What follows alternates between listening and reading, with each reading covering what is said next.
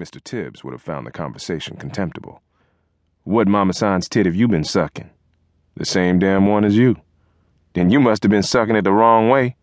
Remind me to show you some technique. Tibbs got technique.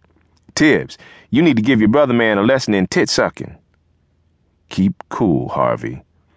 I quoted a line from the movie, mimicking Mr. Tibbs' exacting elocution. Haywood let us catch up to him. He squeezed in between Vester and me.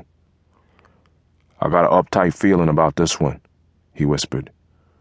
There's got to be a Betty out here somewhere. I just feel it. The lump in my stomach turned over.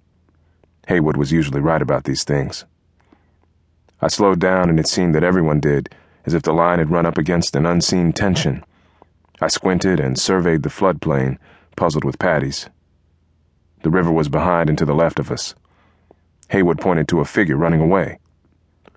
Who want this one? he asked. Looks like a papa san, Bright Eyes said. I ain't for capping papa sans. He's legal, Haywood said. Legal my ass. Bright Eyes looked at me for support. Fugazi, that's fucked up. I lifted my rifle and sighted along the barrel. The man was dressed in the loose fitting outfit we called black pajamas.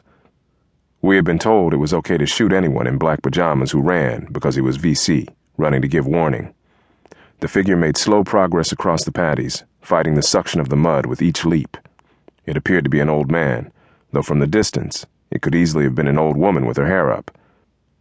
I followed the figure with the point of the barrel. You got him, Walty? Haywood asked.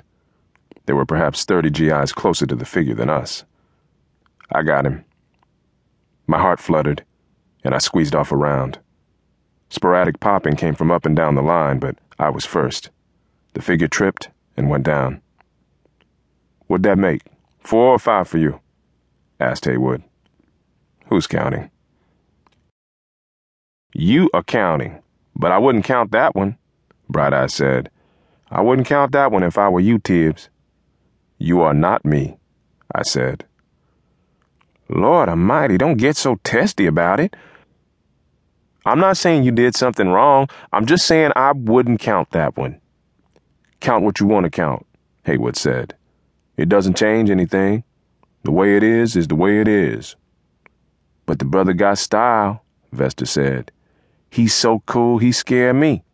A hundred degrees out here, and he ain't even sweating. Just pick him off like pow. Haywood looked at me and snorted. He and I knew better. He was my age, but seemed older. He already had his short timer stick.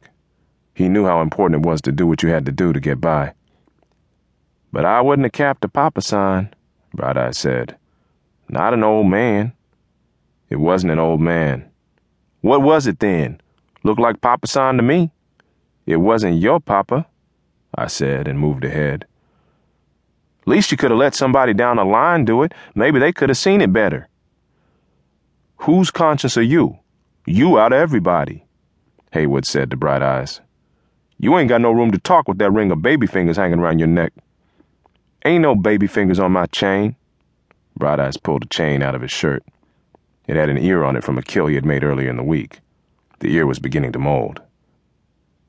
God damn, said Vester. Throw that goddamn shit away. Walking around like a goddamn cannibal with that goddamn thing on your neck. It stinks. It's my power. Fuck your power. It stinks. This ain't Africa or something. We ain't no goddamn cannibals. It stinks. Y'all ease up, Haywood said authoritatively. Keep alert. I think we're in for some action. Uh uh, Bright Eyes disagreed. CO said contact unlikely. Just then, a snake shimmied across my path. I froze and held my breath. It was one of the slender, green, quick kind we often encountered in the bamboo thickets, a kind of cobra.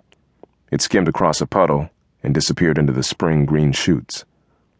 That's an omen, I thought, but I did not say it. I looked into the blue sky and for a moment felt its weight. We'll get through. We'll get through all right, I heard Haywood saying. He had seen the snake, too. Oh, Lord, I heard Bright Eyes say.